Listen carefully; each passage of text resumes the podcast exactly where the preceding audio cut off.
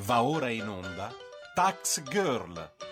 Tutto quello che vorreste sapere sulle tasse ma non avete il coraggio di chiedere.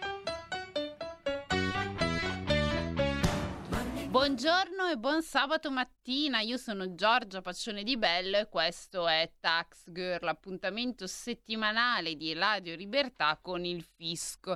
Bene, allora buongiorno anche da una Milano che protesta, ma più in generale da un'Italia che protesta contro il caro bollette e le decisioni, le ultime decisioni prese dal governo. E già, perché non è solo Milano che insomma ehm, ha fatto questa protesta nei giorni scorsi, ma ben altre città italiane. Eh, che infatti dalle 20 alle 21 hanno spento le luci eh, diversi, per diversi monumenti simbolo della città. Vi leggo le dichiarazioni di Beppe Sala che vi spiega anche le motivazioni che hanno spinto lui come sindaco, ma poi tanti altri, eh, come per esempio Gualtieri, che è il sindaco di Roma, a spegnere le luci. Lo facciamo per aderire all'iniziativa dell'ANCI contro l'aumento dei costi dell'energia, ha spiegato il sindaco di Milano Giuseppe Sala in un post sulle sue pagine social. Un rincaro che incide negativamente sui bilanci degli enti locali, limitando la possibilità di erogare con continuità i servizi pubblici ai cittadini. Al governo chiediamo ascolto e misure per il bene delle nostre comunità. E eh, il governo eh, c'è da dire che eh, prima che eh, dicio, eh, Milano, Roma e moltissime altre città iniziassero questa protesta, aveva già iniziato a pensare, aveva già parlato dei nuovi provvedimenti. E infatti il governo Draghi nelle prossime settimane sta pensando di dar vita ad un nuovo decreto per aiutare imprese e famiglie più in difficoltà si pensa che eh, si andranno a, ehm, a, creare delle misure più strutturate rispetto a quelle che eh, sono state prese fino ad ora. Eh, il nuovo decreto dovrebbe cubare tra i 5 e i 7 miliardi di euro e prevede eh, da un lato il raddoppio della produzione eh, nostra, diciamo quindi nazionale, di gas italiano. Uh, si parla di arrivare a circa 40 metri cubi sfruttando i pozzi attuali. Ora, qual è quel problema che già molti hanno detto? Che ehm, visto diciamo l'istrumentazione, quello che abbiamo, il gas aggiuntivo dovrebbe arrivare in questo modo tra i 12 e i 18 mesi. E appunto questo è uno dei motivi per cui eh, il governo starebbe pensando di mettere in piedi eh, una tax force per cercare di accelerare i tempi. Secondo step eh, di azione, ehm, dare il via ad una, so- ad, ad, a una vendita di prezzi controllati. Eh, non però per tutti, una misura questa specialmente destinata a tutte quelle imprese che in questo momento sono maggiormente in difficoltà e soprattutto alle piccole e medie eh, imprese nazionali. C'è da dire che Draghi ha anche spiegato come il governo vorrebbe rendere eh, immediatamente operative eh, diciamo, gli effetti di questo futuro decreto che tra la prossima settimana e quella successiva, insomma, eh, dovrà prendere forma. Ed è per questo che eh, si sta pensando di attuare quasi immediatamente, perché forse è quella che eh, dal punto di vista operativo eh, richiederebbe un, un, po' meno diciamo, movimentazione rispetto all'aumento uh, del gas, di appunto la misura di attuare immediatamente quella um, di dare il via a un prezzo scontato per quanto riguarda il gas. Attenzione però a questa misura perché eh, non siamo diciamo noi eh, il primo paese eh, all'interno dell'Unione Europea che ha proposto questo genere di misura, perché in realtà lo spunto eh, con cui si sta muovendo eh, il mentore che diciamo sta seguendo il governo Draghi è appunto quello di Macron in Francia.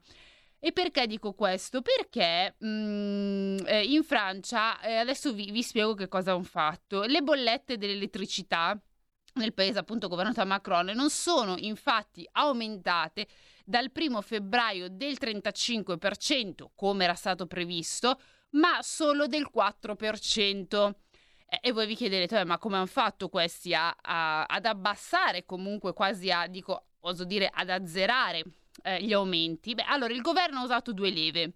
Da una parte c'era questa tassa interna sull'elettricità di 22 euro per megawattora che è stata portata a 50 centesimi. perché vi ricordo che comunque su tutte le bollette, quindi abbiamo capito anche quelle francesi, ma soprattutto anche quelle italiane, si è andata a vedere insomma tra le spese, oltre al costo dell'energia, ci poi sono tutta una serie di, cori, di, di costi, mettiamo extra, e si è andata a vedere ci sono proprio le singole voci che sono piccole tasse, piccole insomma, che poi sommate una all'altra fanno arrivare la bolletta al prezzo che tutti noi sappiamo. Quindi da una parte il governo francese ha abbattuto da 22 a 50 centesimi questa tassa interna sull'elettricità, dall'altra parte, che è un, il prezzo più basso che è stato autorizzato da Bruxelles. Eh, ovviamente questa prima misura ha avuto delle ripercussioni sull'incasso delle finanze francesi e queste ripercussioni ehm, hanno cubato circa, si, si stima che potranno cubare circa 8 miliardi, quindi insomma una somma abbastanza consistente. La seconda leva che il governo francese ha usato e che poi è quella che, eh, a cui si sta ispirando appunto il governo Draghi è quella di vendere l'energia nucleare, praticamente il governo ha chiesto all'EDF eh, di vendere più energia nucleare ai suoi concorrenti a un prezzo basso. E dunque che cosa succede? Che invece di vendere la sua energia elettrica sui mercati dove è attualmente scambiata a circa 250 euro al megawattora, eh, l'EDF la venderà ai suoi concorrenti a soli 46 euro, cioè al prezzo fissato dal governo. Ovviamente anche questa misura eh, da sottolineare ha un prezzo per le casse dello Stato e infatti questa misura costa EDF tra i 7,7 e gli 8,5 miliardi di euro. Eh, questo in sostanza eh, è anche un po' il conto e il, lo scotto che ehm, dovrà pagare il governo francese per cercare di, ehm, di, di calmierare i prezzi per i suoi cittadini. Si somma che tra la misura di prima, quindi gli 8 miliardi, e gli altri, insomma, siamo circa sui 20 miliardi eh, di euro. Ehm, e quindi questo per dire cosa? Che quindi mh, questo decreto che eh, nelle prossime settimane il governo Draghi insomma inizierà a, a, scrivere, dovremmo stare attenti a questi due aspetti. Il primo effettivamente eh, se andrà a ehm, a ricalcare esattamente il modello francese, ovviamente con le nostre peculi- pe- peculiarità, oppure se si discosterà in qualche modo e se prenderà soltanto spunto, eh, diciamo, da queste idee francesi e poi lo riadatterà in qualche, eh, in qualche misura. Allora, quindi, passato questo, però c'è un'altra notizia di cui volevo parlare prima di eh, passare con il nostro ospite. Perché io, tra l'altro, le, ho le cuffie che, scusami, Giulio, ma mi gracchiano un attimo. sento un ritorno pazzesco. Scusate, ma se no, mentre parlo, sento. Eh, la, mm, come se fossi al mare con le onde di su. Beh, bello, eh, devo dire che molto grazioso. Grazie come si dice, è il bello della diretta. Allora, bene, l'effetto mare è passato, ahimè, ai noi, eh, insomma, vedremo il mare quest'estate. Chi lo sa. Allora, eh, come vi stavo dicendo, questa settimana ci sono però altre due macro notizie da una parte c'è il super bonus e dall'altra eh, l'Unione Europea che ha rivisto le stime eh, della crescita ehm, dell'Italia a causa soprattutto dell'inflazione. Partiamo dall'ultimo tema, quindi dalla crescita. Allora, il PIL dell'Eurozona, faccio un attimo una panoramica del, mm, dell'Eurozona, è atteso in crescita del 4% eh, per quest'anno e del 2,7% per l'anno prossimo. Eh, queste appunto sono um, le stime che sono state fatte questa settimana dalle commissioni, ehm, dalla Commissione europea. Eh, per quanto riguarda ehm, sì, appunto, eh, il rallentamento, perché ovviamente era stata stimata una crescita maggiore, è stato un risultato dovuto, secondo la Commissione, tra da una parte il Covid, dall'altra parte eh, il continuo aumento dei prezzi dell'energia e, dal, e, le continue interruzioni dall'altra parte sul lato dell'offerta. Per quanto riguarda il nostro eh, paese, come vi ho iniziato ad accennare, le stime di crescita sono state riviste a ribasso eh, per il 2022. Ricordatevi che però siamo eh, perfettamente in linea sia col trend europeo che anche col trend eh, internazionale, nel senso che per tutti i paesi erano state previste delle stime di crescita maggiore che poi a causa appunto inflazione, insomma, di tutto quello che eh, ci siamo detti eh, sono leggermente eh, diminuiti. Tra l'altro si pensa che nel prossimo, nel secondo trimestre ehm, la situazione dovrebbe, mh, dovrebbe diciamo affievolirsi e la crescita riprendere in modo uh, prepotente. Comunque Per il 2022 in Italia si prevede un più 4,1%, mentre il rapporto dello scorso novembre configurava una crescita del 4,3%. Eh, per il 2023 invece si stima appunto un PIL al 2,3%. Come vedete siamo circa in linea con gli altri eh, paesi europei, in Unione Europea la media è il 2,7%, comunque siamo perfettamente in linea. Vediamo le parole di Gentiloni. Allora, le previsioni di breve termine sono oscurate dalla prolungata interruzione di forniture e dal brusco aumento dei prezzi dell'energia, si prevede che l'erosione del potere di acquisto e l'attenuazione della fiducia dei consumatori scalfiscono la crescita reale nel breve periodo. Ci si aspetta, come avevo già annunciato, che l'attività economica riguardi slancio nel secondo trimestre e continui ad espandersi nella seconda parte dell'anno, scrive appunto eh, l'Unione Europea. Bene, bene. Allora, adesso due parole prima di, eh, introdurre, ehm, prima di introdurre il nostro ospite sul tema. E perché questo? Perché vi ho detto che un altro macro tema di questa settimana era il super bonus. Che cosa è successo? Che all'interno del sostegni ter, che vi ricordo essere quel decreto fatto ad hoc per dare un sostegno alle imprese, è stato inserito questo articolo 28 che ha l'obiettivo di andare a, ehm, a cercare di ridurre le truffe eh, all'interno del, ehm, del super bonus per quanto riguarda i crediti d'imposta. Il problema è che questo articolo 28 eh, sì, magari va a ridurre le truffe, sono state scoperte moltissime, centinaia di truffe, insomma, questa settimana, ma dall'altra parte sta anche bloccando un intero settore. Eh, poi ne parleremo adesso con il nostro ospite, però ci sono molti istituti, penso per esempio a Poste e a molti altri, che hanno bloccato momentaneamente appunto il servizio e insomma questo sta creando eh, abbastanza uno, sc- uno, scompenso. Vi ricordo che tra l'altro, eh, notizie di ieri, Draghi ha, ha sottolineato come questo governo ha dovuto in qualche modo mettere una pezza a quello successivo perché eh, ha detto in modo insomma neanche molto velato che adesso si sta lamentando eh, delle misure restrittive che noi stiamo prendendo sul super bonus sono proprio eh, quei soggetti che hanno scritto la norma del super bonus in modo ehm, diciamo non molto completo e, e, che ha portato poi al verificarsi di tutte quelle situazioni che, hanno, che stanno danneggiando anche eh, l'economia e le casse dello Stato. Bene, allora, um, per appunto parlare di questo tema abbiamo con noi, eh, diciamo è un piacere perché ormai anche voi avete imparato a conoscerlo, Giuliano Mandolesi che è il nostro commercialista di riferimento quando si parla di questi temi fiscali. Ciao Giuliano. Buongiorno Giorgia, sempre un saluto a chi ci ascolta. Allora, io ho iniziato a spiegare molto uh, brevemente appunto ai nostri uh, ascoltatori che cos'è successo in tutta questa questione del super bonus. Visto che sono andata molto uh, di fretta, ti volevo chiedere se riusciamo a fare, se riesci appunto, ma sono sicura di sì, a fare una panoramica più dettagliata di che cosa prevede eh, questo articolo 28 e poi se riusciamo anche a dire come è intervenuta eh, anche l'Agenzia delle Entrate. Allora, tolto che parti dicendo una cosa molto vera, forse un lapsus, nel senso questa norma è nata su input dell'Agenzia delle Entrate che probabilmente l'ha non diciamo scritta ma fortemente indicata al legislatore. Tenterò anche di sfatare un paio di miti. Allora, l'articolo 28 fa una cosa molto semplice. I crediti, soprattutto quelli da bonus edilizi, erano diventati di fatto una moneta fiscale, cioè potevano essere ceduti ripetutamente fra Uh, tutti i soggetti interessati, quindi una banca lo poteva comprare e ricevere a un privato, un'altra banca, così come era possibile cederlo fra privati liberamente.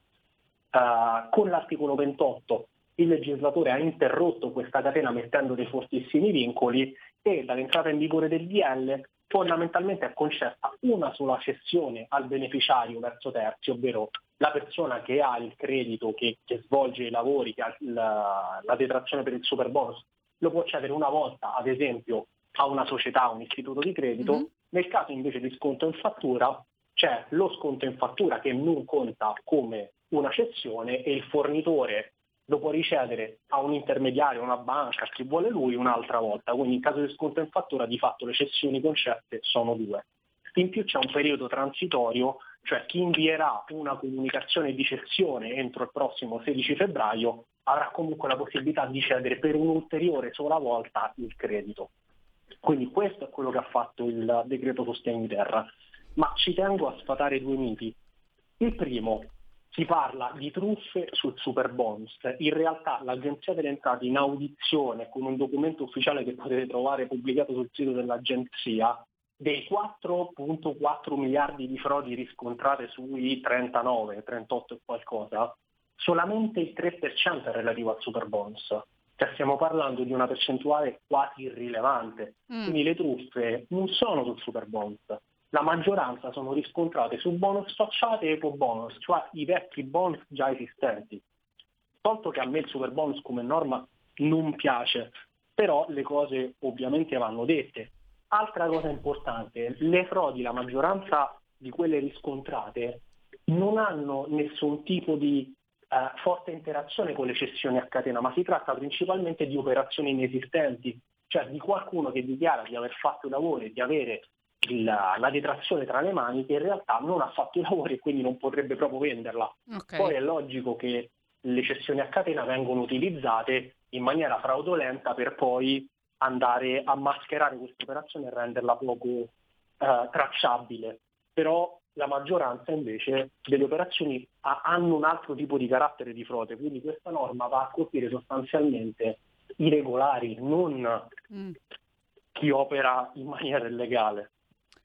Eh, beh, questo direi che è sicuramente un punto di vista molto interessante, anche perché visto soprattutto l'attacco, eh, se così vogliamo dire, ma in effetti è stato l'attacco che Draghi eh, ha fatto in conferenza stampa proprio su, mh, mm, non è andato neanche molto sul sottile, dicendo appunto noi abbiamo dovuto fare queste misure eh, anche molto restrittive perché chi le aveva messe in campo precedentemente le ha scritte male eh, insomma direi che lasciano molto da, mm, da, da pensare, ecco.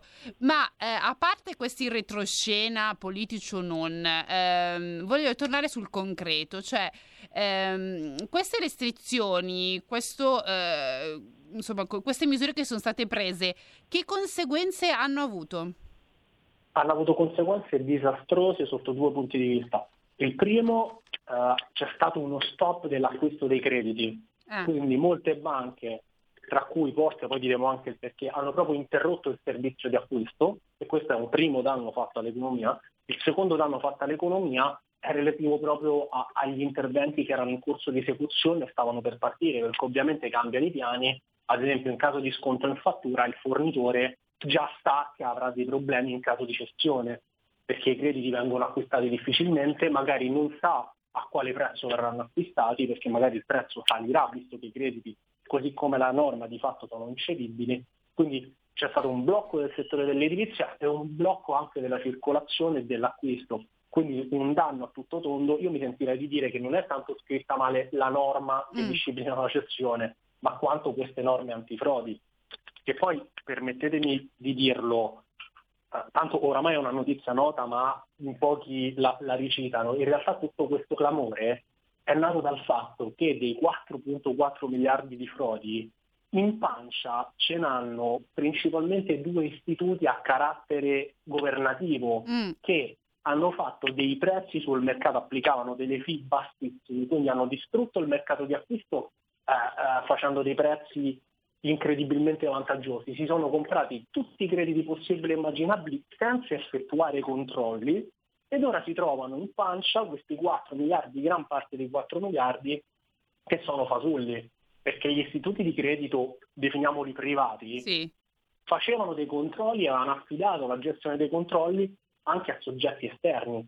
Quindi in maniera molto difficile hanno acquisito crediti falsi e soprattutto in caso di cessione a catena, mm-hmm. molti istituti neanche acquistavano il credito. Ah, vedi. Ma eh, possiamo fare il nome di questi due, eh, diciamo, soggetti? Ma si può fare perché tanto è pubblico, mm. poste e cassa depositi e prestiti principalmente. Ecco. Eh, va bene, no, eh, anche perché tra l'altro mh, stavi anche dicendo che Poste ha bloccato eh, il, mh, sul sito appunto bloccato la, la, cessione del credito, no? Ma sì, loro hanno uh, bloccato la cessione del credito già dal primo decreto uh, antifrode non l'hanno proprio bloccata perché ovviamente stavano aggiornando le disposizioni mm. perché era richiesta l'asseverazione, era richiesto il, eh, il visto I di conformità. Documenti, esatto. Eh, però b- bisogna anche appunto dire che eh, il blocco di poste era indispensabile per adeguarsi a, ad una serie di normative introdotte.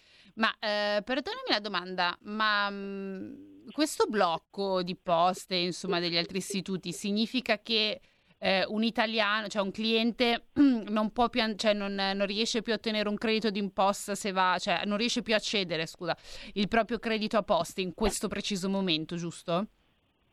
Allora, in questo preciso momento non lo so, un paio di giorni fa la piattaforma era chiusa. Mm. Ok. Quindi, lo, quindi Poste mh, aveva una sorta di sospensione negli acquisti. Mm. Ok, ok. No, perché eh, questo ovviamente poi ha anche dei problemi per chi magari aveva pensato di eh, chiedere di cedere il proprio, il proprio, bonus, che tra l'altro mi fa molto ridere perché un paio di mesi fa ho sentito una scena di una coppia che stava ristrutturando casa ed era andata proprio a a poste a chiedere di, di poter cedere, loro erano tutti felici di, di fare questa cosa. Ehm, comunque, insomma, anche qui staremo un po' a vedere come andrà a finire. Però eh, il punto che io volevo capire con te era come mai si è arrivati a questa fine. Cioè, nel senso, eh, come mai secondo te c'è stato questo cortocircuito? Cioè, è possibile che il governo, eh, quando ha scritto questa norma, eh, ma come anche quella precedente, no? eh, non è riuscita in qualche modo a prevedere o avere una visione di medio periodo, neanche lungo, oserei dire, eh, che fare mettere queste restrizioni avrebbe avuto queste conseguenze? Cioè, è possibile? Cioè, dobbiamo arrivare a pensare a questo? Che non hanno una visione neanche mh, nell'immediato? Ma secondo me questo era ampiamente preventivabile, diciamo che sono stati due interventi di pancia, mm. uh, quindi intanto sono stati fatti abbastanza di corsa e, e, e poi immagino, spero che facciano de, degli hobby correttivi perché il, il sostegno ter è estremamente vincolante e va a colpire in realtà anche uh, performanti cessioni, ad esempio sappiamo che ci sono dei fornitori piccoli che possono cedere il che cedono il credito al proprio grossista che fa un po' da, da tramite nei confronti dei rapporti bancari, quindi si, si generano multicessioni performanti, beneficianti per tutto il sistema, quindi bloccarle è comunque sia un grande danno. E io spero che intervengano con correttivi logici, ad esempio si parla della libertà di circolazione fra intermediari finanziari e creditizi, quindi sostanzialmente fra le banche che si comprano i crediti perché sono soggetti già ampiamente soggetti a vigilanza e secondo me risolverebbe tranquillamente il problema lasciare almeno due cessioni mm. a, al, alla, alla, catena. Quindi già con due cessioni più la, la, libera circolazione fra istituti il problema si risolverebbe tranquillamente. Mm. E senti, visto che hai iniziato appunto a parlare del, del nuovo decreto, perché ricordiamo comunque che nelle prossime settimane mh, mm, ci sarà diciamo, questo, questo, decreto che probabilmente conterrà misure sia lato energia che tutta la parte che vi ho spiegato all'inizio, eh, di ispirazione mettiamo così francese, e sia dovrebbe contenere anche i cosiddetti correttivi appunto per il super bonus. Ora, tu adesso ci hai detto quello che si dovrebbe fare, insomma, per riuscire a in qualche modo sbloccare questa situazione. Io però ti chiedo, secondo te il governo, eh, visto insomma anche ultimamente come sta agendo, eh, soprattutto in questi dettagli, eh, riuscirà a rimediare a questo pasticcio oppure farà il terzo pasticcio sul super bonus? Perché non c'è due no. senza tre, così. No, non c'è due senza tre, però sono certo che questo intervento, visto che non è molto distante da un intervento che può accontentare tutti, come giustamente va fatto, va tutelato l'erario, ma vanno anche tutelati i contribuenti. Mm. Quindi in, invece di lasciare una cessione, in realtà basta aggiungere una ulteriore cessione più una libertà di circolazione fra gli intermediari. Si parlava anche eh, di un bollino per ottenere questa, per i soggetti che possono acquisire il credito non intermediari, però insomma la vedo una cosa estremamente burocratica. Secondo me si può arrivare a una soluzione che accontenti tutti faccia ripartire il mercato in maniera molto lineare e, e lasciandosi alle spalle questa norma troppo vincolante che ripeto secondo me è di pancia e per dare un attimo un fermo spero che sia così perché se no insomma era un risultato talmente preventivabile in maniera disastrosa che sarebbe strano pensare il contrario, insomma che sia stato fatto con un raziocinio non ponderato. Ecco. No, esatto. Tra l'altro mi viene anche da dire che alla luce di quello che hai detto, e qui insomma concludo, ehm, forse bastava anche eh, fare dei controlli come hanno fatto gli istituti privati, no? Visto che loro infatti sono riusciti in qualche modo a bloccare le truffe. Eh, certo che eh, accogliere e dire di sì a tutti, poi dopo inevitabilmente porta a, a diciamo anche dei risultati poco, poco piacevoli, mi viene da dire, no? Sì, ma sicuramente anche parte di questi 4 miliardi saranno stati incamerati anche dagli istituti di credito. Ma in, min- in misura eh, inferiore. Ma, ma, sicuramente in misura inferiore perché gli istituti di credito facevano dei controlli estremamente ferrei, tanto che tutti si dirigevano su altri. Casualmente, ma, esatto, ma, esatto. Sì, ma il concetto è che in realtà forse quei controlli troppo ferrei in realtà hanno anche un pochino bloccato il, il discorso. Noi siamo arrivati a quasi 40 miliardi di cessioni. Mm probabilmente anche grazie a istituti come Poste che hanno snellito l'iter burocratico. Però quando si snellisce l'iter il rischio è sempre uh, di, di lasciare qualche falla. Sì, allora questo sì, mio parere personale che poi può essere non condiviso, forse meglio qualche controllo preventivo in più eh, che poi dopo ritrovarsi a bloccare eh, insomma anche per che in questo momento non fa sicuramente bene, ma in generale non fa bene l'economia per mesi, che già sta ripartendo a singhiozzo. Um, allora, io devo però purtroppo abbandonarti, detto così. Eh, quindi io intanto um, questa prima parte è finita. Io ringrazio Giuliano che come sempre ormai diventa il nostro commercialista di riferimento quando dobbiamo parlare e fare chiarezza su determinati temi fiscali. Quindi grazie ancora Giuliano e ci sentiamo grazie e vediamo alla prossima. Alla prossima. Allora, noi adesso abbiamo una breve pausa e ci vediamo poi per un altro argomento. Un nuovo modo per sostenere la tua radio. Visita radiolibertà.net. Ti basta un clic e potrai versare il tuo contributo volontario direttamente online. Potrai donare con ogni tipo di carta di credito, anche prepagata. Ti aspettiamo online su radiolibertà.net. Sostieni la tua radio con il tuo contributo volontario. Radio Libertà. La tua radio. Diamo voce alla nostra gente. Stai ascoltando Radio Libertà. La tua voce libera, senza filtri né censura. La tua radio.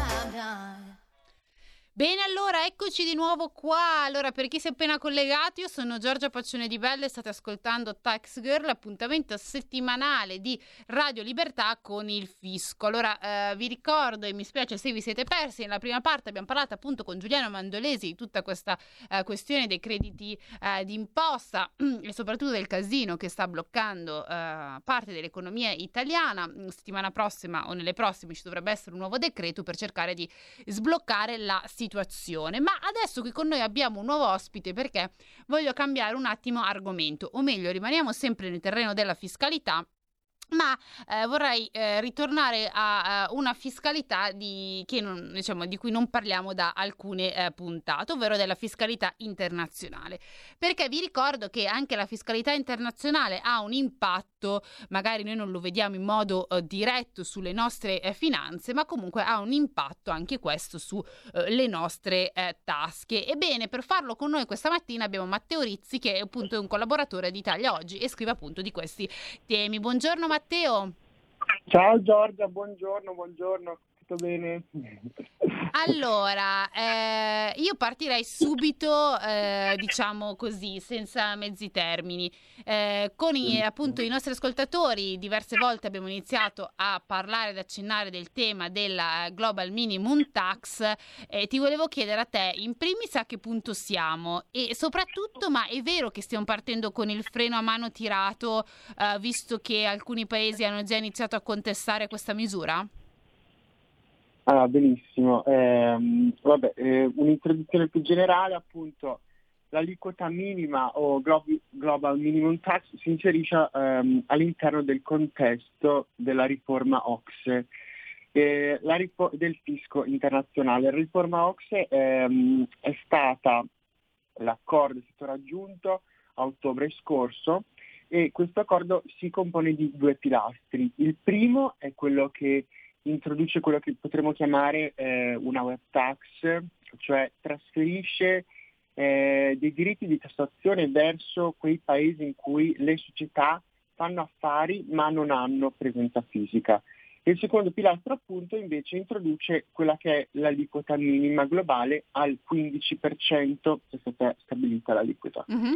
E, ehm, quindi la, già da subito l'Ox è partito molto velocemente, eh, a inizio l'accordo appunto è stato raggiunto a fine ottobre, già a inizio dicembre eh, l'Ox ha pubblicato le regole modello, quelle che servono poi gli, agli stati per implementare ehm, eh, l'aliquota minima all'interno delle legislazioni nazionali. Quindi da, da qui subito poi eh, la Commissione europea qualche giorno dopo, il 22 dicembre, ha pubblicato la, la proposta di direttiva per implementare appunto l'aliquota minima nell'Unione Europea. Eh, la direttiva ha lo scopo di far sì che l'aliquota minima venga implementata in maniera eh, uguale da tutti gli Stati membri ehm, per evitare appunto diversità di applicazione. Diciamo che ehm, durante la, eh, le prime discussioni poi che sono emerse a livello di Consiglio, in questo momento abbiamo la presidenza francese no, del Consiglio che è molto determinata a portare eh, avanti questo progetto, la cui scadenza è molto molto vicina perché l'obiettivo sarebbe già di far sì che eh, eh, l'aliquota minima vada in vigore entro il 2023. Quindi eh, parliamo di eh, una tempistica molto breve per una riforma che è sicuramente storica da, dal punto di vista fiscale. E ehm, ovviamente eh, cosa è successo? Già dalle prime discussioni a livello di Consiglio parliamo di paesi che comunque sono ehm, abituati diciamo, a far emergere perplessità o comunque criticità nelle, nelle procedure, com- come per esempio l'Ungheria o la Polonia, mm-hmm. ma anche la Svezia, ovviamente la Ma- Malta e anche la stessa Estonia che durante i negoziati OX era stata restia uh, ad aderire all'accordo, loro ovviamente eh, diciamo, hanno eh, sollevato mh, delle criticità dal punto di vista procedurale per poter entrare, eh, far entrare in vigore l'aliquota, in un, in, l'aliquota minima in un tempo così breve. Onestamente eh, parliamo di difficoltà tecniche perché okay. comunque poi l'accordo politico eh, a livello OXE eh, è stato già raggiunto, quindi è, ehm, direi che è qualche, più una difficoltà procedurale che poi un vero e proprio ostacolo all'introduzione della, della misura. Mm. Ehm, anche lo stesso Pascal Sanaman eh, a livello OXE, il segretario generale, il segretario alla fiscalità dell'OXE ha già comunque sottolineato come tutti i paesi hanno dato il proprio ok. Quindi, okay.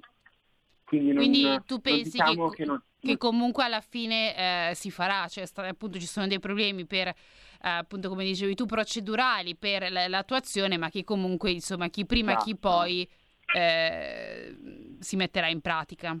Esatto, comunque cioè, è normale che poi dopo, dopo una riforma eh, negoziata da, da veramente parliamo di più di quattro anni, poi era, era, stata bloccata da Trump, e poi uh-huh, ha preso sì. diciamo, un accelerato dopo la pandemia.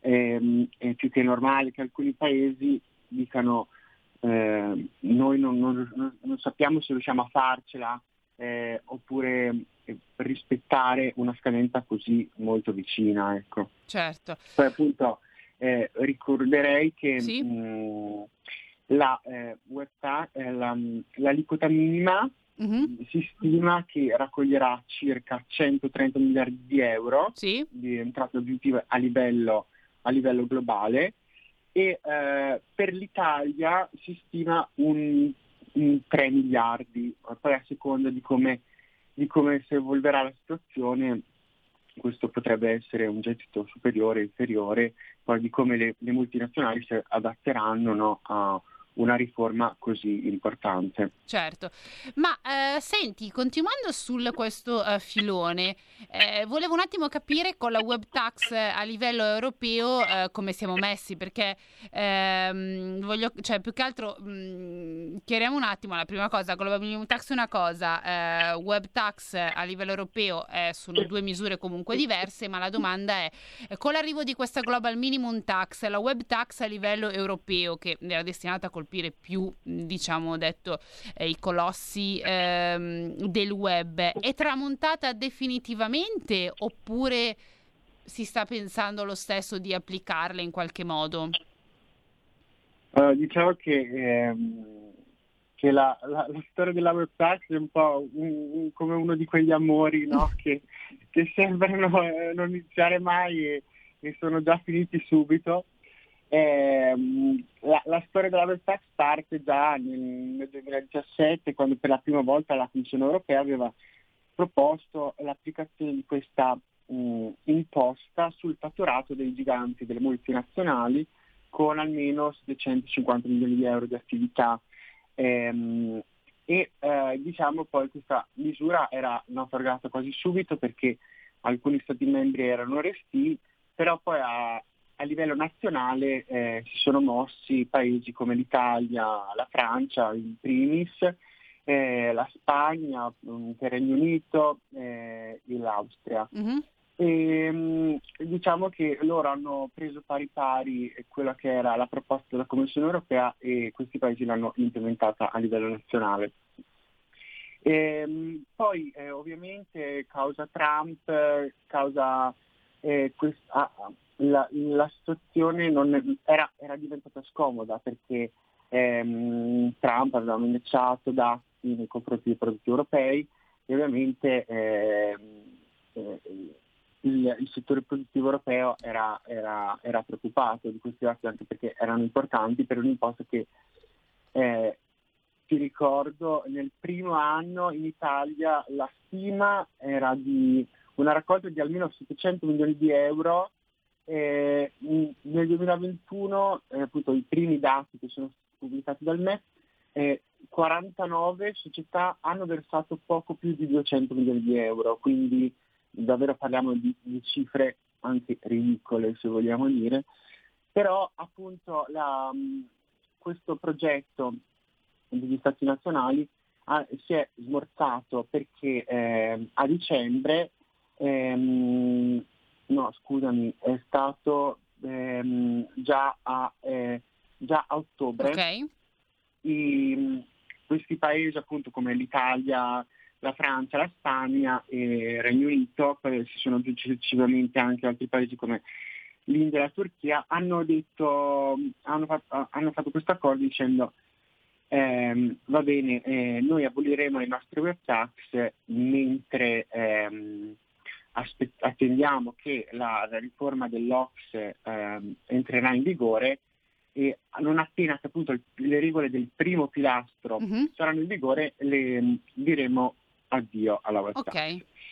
Poi appunto poi ritorniamo a livello europeo invece che appunto da questa prima proposta che era applicata al fatturato dei giganti digitali ehm, all'interno del pacchetto ehm, del recovery plan era stata proposta una nuova ehm, versione eh, di WebTax, eh, appunto per rico- raccogliere nuove risorse per finanziare appunto il recovery plan. Uh-huh.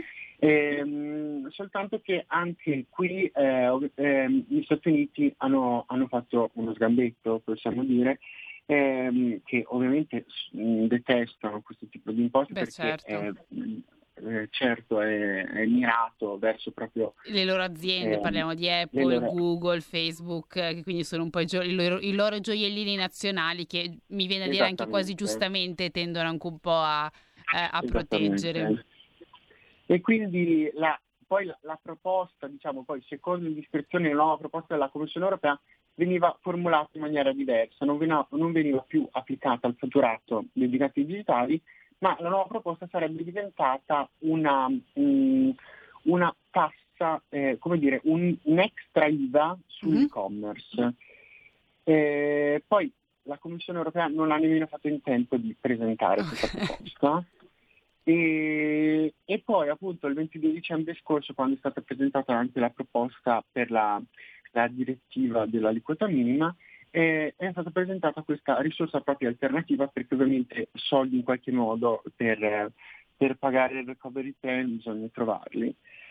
E, um, è stata proposta eh, che all'interno sempre della riforma OXE, in merito al primo pilastro, sì. quindi quello che dicevamo sempre possiamo chiamarlo web tax, appunto web tax oramai è, è, sono tante cose, non è più solo quella è quella che appunto la regola che ridistribuisce i profitti delle multinazionali nei paesi in cui ehm, le società fanno affari senza presenza fisica, mm-hmm.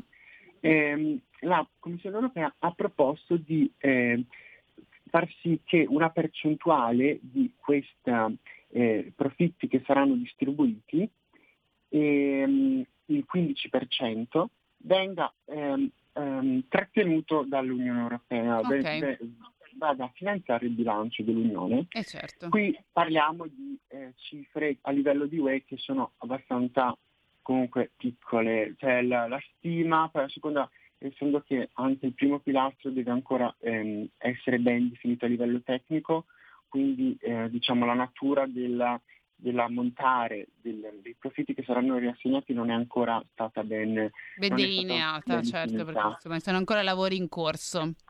Esatto, esatto. Quindi qua eh, l'UE stimava che ogni anno mh, ci, gli Stati membri eh, farebbe, eh, dovrebbero dare circa tra i 2 e i 4 miliardi di euro l'anno rispetto a questa riforma, quindi diciamo che l'impatto generale del primo pilastro della riforma OX dovrebbe eh, mm, scostare tra i 16 e i 26 miliardi mm. ehm, per, tutta, per tutta l'Unione Europea. Ok, Quindi, diciamo... senti, ehm, tornando sempre appunto al tema che poi è diciamo un fil rouge tra eh, web tax, insomma le varie discussioni che ci sono state, eh, global minimum tax eccetera, il motivo diciamo fondante che poi ha portato appunto questa, ehm, a questa decisione, se così vogliamo dire finale, è la presenza dei cosiddetti paradisi fiscali, quindi in quei paesi dove eh, le multinazionali ma anche le persone riescono comunque a eludere i vari, i vari fischi fischi nazionali, sì, le, varie agenzie delle entrate, perché fischi non credo che si possa dire, le varie agenzie delle entrate nazionali ehm, e quindi pagare meno, ehm, meno, tasse. E io ti volevo chiedere, eh, perché quello che ovviamente interessa a noi all'Italia, se tu riesci a darci una stima di eh, negli ultimi anni o comunque hai comunque eh, un riferimento numerico di negli ultimi anni quanto l'Italia ha perso a causa appunto della presenza di questi paradisi eh, offshore, che poi ricordiamo sono anche all'interno della stessa Unione Europea, quindi non pensiamo Eh, soltanto alle Cayman o, a, eh, o alla classica isoletta con, eh, con il sole e il mare. Esattamente. Allora, appunto, come dicevi tu, eh, illusioni, eh, bar evasione fiscale internazionale eh, eh, va su due strade, appunto, quella delle multinazionali e quella degli individui ad alto reddito che comunque riescono a nascondere grazie a strutture più o meno sofisticate e patrimoni in paesi a fiscalità privilegiata. Eh, partendo dalla prima, quella delle multinazionali, che sicuramente è mh, quella più importante in termini numerici, e eh, appunto come dicevi tu, i numeri da prendere in riferimento secondo me sono quelli ehm, di Gabriel Zuckman, che Sì. lui è questo famoso ricercatore che ora è anche presiden- eh, direttore dell'Osservatorio Fiscale dell'Unione Europea, che è questo nuovo centro ehm, di ricerca che va a studiare l'evasione fiscale all'interno dell'Unione Europea. E, mh, lui aveva pubblicato per la prima volta nel 2015 questa famosa ricerca ehm, chiamata The Missing Profit of Nations, quindi profitti persi dalle nazioni. E eh, questa eh, ricerca è stata poi aggiornata l'anno scorso, Sì. ad agosto, eh, con gli ultimi dati disponibili che erano del 2018, quindi non, nemmeno recentissimi. Però danno un po' Ehm, diciamo la, la contezza della diciamo, grandezza.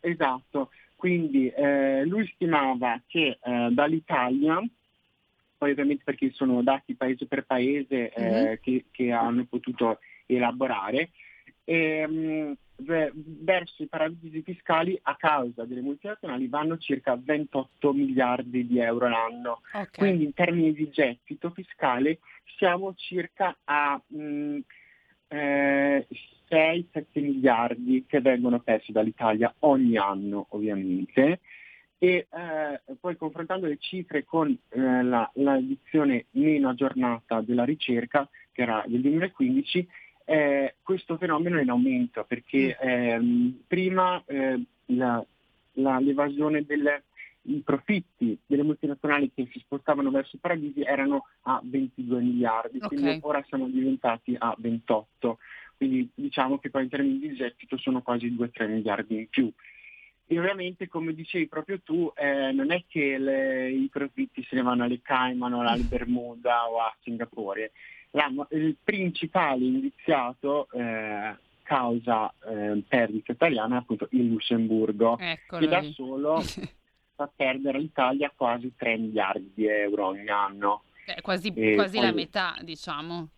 Esatto, esattamente. Poi appunto abbiamo Irlanda oppure l'Olanda, eh, che mh, in termini numerici siamo su un miliardo e mezzo, uno, ehm, sia per eh, Dublino che per Amsterdam. E mh, poi appunto invece se passiamo poi ehm, a, eh, per quanto riguarda i mh, individui ad alto reddito, quindi Certo. privati cittadini che attraverso, come dicevamo, poi per esempio gli, tutti gli scandali di Panama Papers, Paradise Papers, l'ultimo Pandora Papers, Mhm. eh, fanno emergere no? come appunto ci sia tanto lavoro da fare ancora a livello di ehm, società segrete, Eh, eh, quindi titolari effettivi, ehm, che eh, a livello OXE non sono ancora stati eh, implementati strumenti efficaci contro questo tipo di, con- con questo, questo- questo tipo di pratiche. mm. E quindi qua invece per, ehm, prendiamo come punto di riferimento le stime del Tax Justice Network, Sì. questa organizzazione fiscale che appunto mh, fa ehm, queste ricerche molto importanti in merito fiscale e ehm, eh, l'ultima edizione stimava, eh, perché poi viene pubblicata ogni anno con Mhm. i dati aggiornati ehm, dell'Ocse, ehm, appunto queste ricerche vengono poi elaborate da dati ufficiali, quindi magari qualche anno fa si, trattava più di, di stime generiche, però ora essendo che ci sono sempre più programmi di eh, dati, certo. esatto, abbiamo sempre più informazioni per stimare in maniera sempre più precisa. Quindi mh, il Tax Justice Network stimava che ogni anno eh, l'Italia perde eh, circa 3 miliardi di gettito a causa di questi del, limiti. Certo.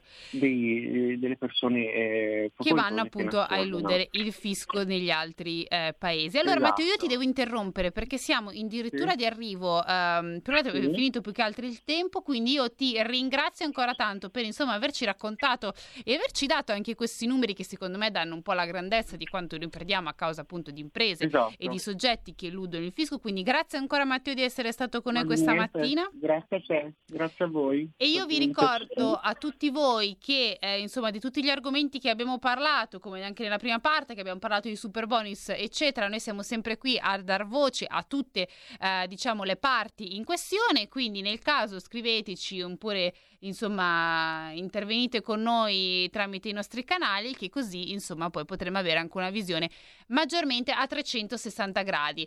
Allora, eh, vi ricordo eh, che, eh, no, non vi ricordo niente, scusate, sto svarionando io, perdonatemi, è sabato anche per me, abbiate pietà.